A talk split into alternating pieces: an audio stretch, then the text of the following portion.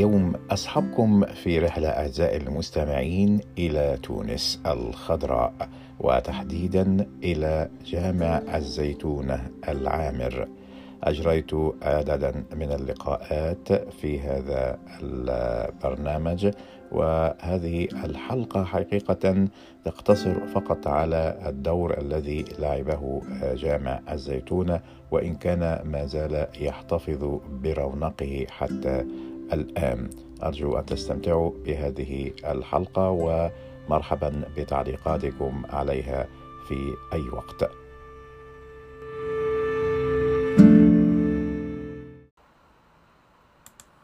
جامع عقبة بن نافع في القيروان، وجامع الزيتونة في الحي العتيق بالعاصمة تونس، وجامع أنس بن مالك العابدين سابقا.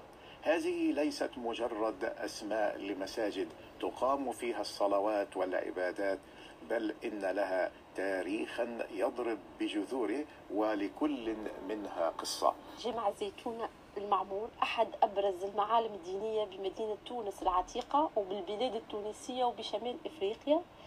هو ثاني جامع في إفريقيا بعد جامع عقبة بن نافع.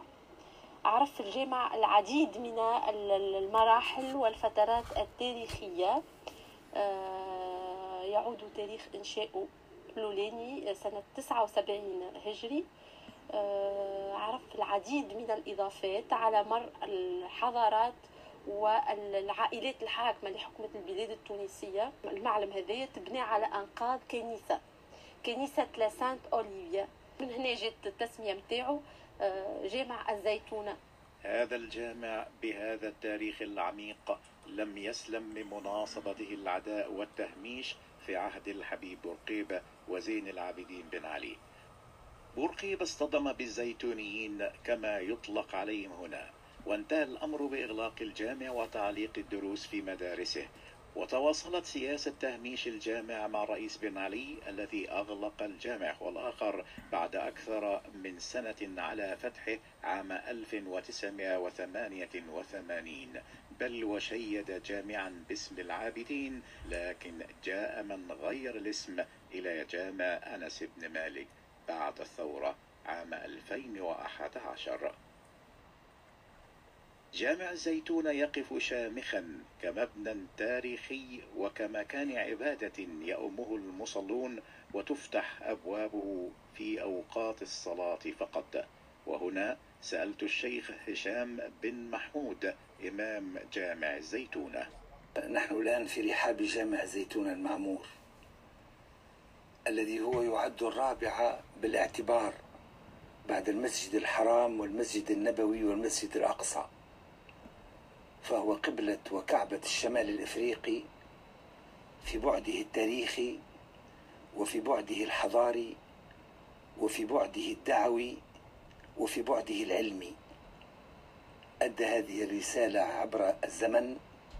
اختلفت المراحل في واقع الأمر بين مد وجزر، وفي فترات من الزمن تعلق فيها دور جامع الزيتونة، وفي أخرى تضاءل شيئا ما.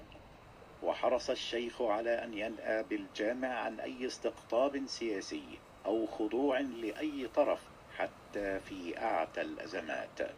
احنا في العصر الحديث في الواقع احنا دائما نستمد منهجنا من علمائنا، فنجعل من المعلم الديني بمنأى عن هذه الصراعات، باعتبار أننا لا نمثل طرفا مقابلا لأطراف أخرى. فالمعلم الديني عليه رسالة دعوية علمية فكرية، يحافظ على أصول الدين، يحافظ على ثوابت العقيدة، لكن لا يكون في نزاع مباشر ولا أيضا في ولاء مطلق، بحيث له من الحرمة ومن المهابة التي تجعله على مسافة محترمة بينه وبين أصحاب النفوذ وأصحاب السلطة. مكانة الجامع لم تهتز، فما زال يحظى بالتبجيل، وكان هذا ظاهرا للعيان مع من قابلناهم بجوار المسجد. ما نجموش لا نقدحوا فيه ولا نقولوا فيه، ولكن فما حاجه الحق يقال. كان جامع الزيتونة، كان هم يقولوا جامع الزيتونة المعمور. اليوم قلت شويه الحده بكل صراحه. مازال معناها البريق نتاعو مازال محبوب مقبول، الناس كلها معناها تجي جايين نتفرغ في العبيد وصليت في برشمور. ثم التحديات تواجه الجامع والجامعة وأهمها دحض حجة أنه يعوق التحديث.